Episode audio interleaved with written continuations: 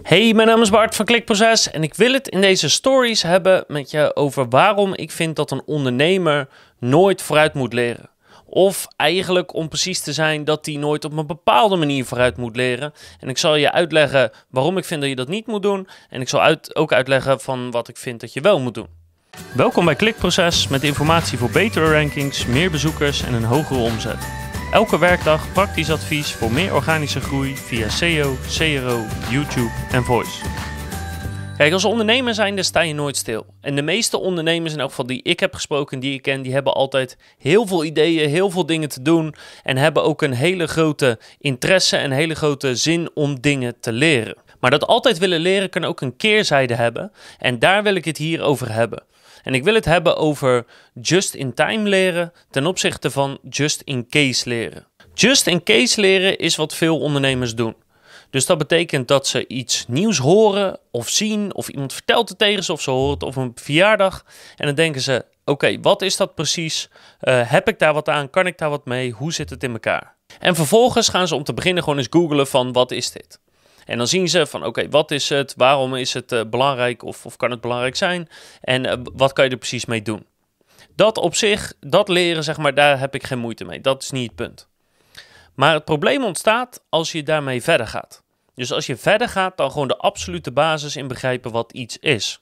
En dat probleem ontstaat in mijn optiek meestal als je iets uh, krijgt wat redelijk gerelateerd is aan wat je al doet. Maar het is niet echt hetzelfde, het zit niet echt in je baan, maar wel een beetje. Dus uh, voor mij zou dat bijvoorbeeld zijn iets met social media of, of Facebook bijvoorbeeld.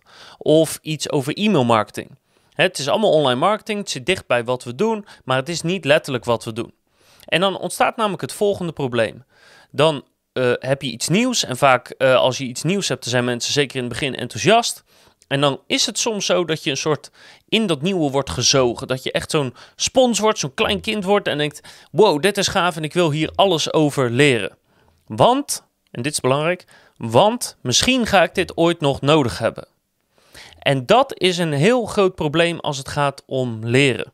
Want dat betekent in feite dat je iets aan het leren bent in, in de hoop dat je er ooit iets aan gaat hebben. Of misschien een soort in de verwachting dat je er ooit iets aan gaat hebben. Maar die verwachting is eigenlijk helemaal niet gefundeerd. En dan steek je er veel tijd en energie in. En dan denk je, ja, dit komt ooit nog wel een keer van pas. Of ik word er in elk geval niet dommer van. Of het is gewoon puur uit angst dat je niet de eerstvolgende grote verandering misloopt. En dan wordt het een grote fout. Want dan ga je namelijk focus weghalen van waar je mee bezig bent en wat je aan het doen bent. En dat ga je verleggen naar iets waar je misschien ooit een keer iets aan hebt. Want één, het probleem is, eh, ja, van zulke onderwerpen zijn er heel veel. Er zijn gewoon heel veel hele interessante dingen om te leren. Uh, en aan heel veel van die dingen zal je nooit iets hebben, hoe leuk het ook is. En natuurlijk gewoon heel praktisch, de tijd die je daarin steekt is niet tijd en energie en focus die je bezig bent met andere dingen. Zoals het laten groeien van je bedrijf of het verder ontwikkelen van je bedrijf. En dat is dus het grote probleem. Dus in plaats van just in case leren, van ik ga iets leren, want misschien komt het ooit nog van pas, moet je eigenlijk voor jezelf bijhouden om just in time te leren. En just in time leren betekent in feite, ik ben een ondernemer, dit is mijn focus, ik heb redelijk oogkleppen op, maar dat is positief in dit geval. En ik ga leren wat nodig is om de komende week, maand, half jaar, hele jaar vooruit te komen. Dus ik ga alleen maar leren waarvan ik 95% zeker weet of 100% zeker weet dat ik het binnen afzienbare periode nodig ga hebben. En dat als ik het niet leer, dat ik dan hè, tegen een muur aanloop. Dat ik dan een blokkade aanloop, dat mijn groei dan stagneert. Dat is just-in-time leren en dat is eigenlijk het enige soort leren wat heel goed is, heel waardevol is en wat ervoor zorgt dat je je focus houdt en dat je op de juiste manier door blijft groeien. Dus als je iets nieuws tegenkomt en je voelt dat je er misschien ingezogen wordt of het is toch wel heel erg leuk en heel erg interessant, vraag jezelf dan altijd af: ik ken nu de basis. Is de kans 95% of meer dat ik dit de komende tijd nodig ga hebben? En ja, wat die tijd is, is lastig. Ik hou altijd maximaal een jaar. Dus hoe groot is de kans dat ik dit het komende jaar nodig heb? En als die kans 95% of minder is, dan ga je niet verder leren dan de basis. Is de kans groter dan dat, dan moet je jezelf goed gaan afvragen: oké, moet ik dit gaan leren? Hoe diep moet ik dan iets gaan leren? En uh, wanneer moet ik dat gaan doen? Want dat hoeft misschien niet vandaag, maar dat moet misschien over drie maanden. Want misschien moet je nu nog iets leren voor de komende maanden.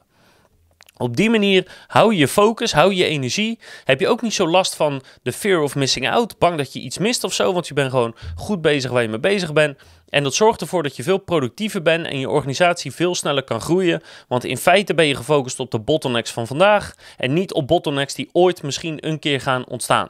Dus stop met just in case leren en begin met just in time leren. En dat zorgt voor heel veel werkplezier.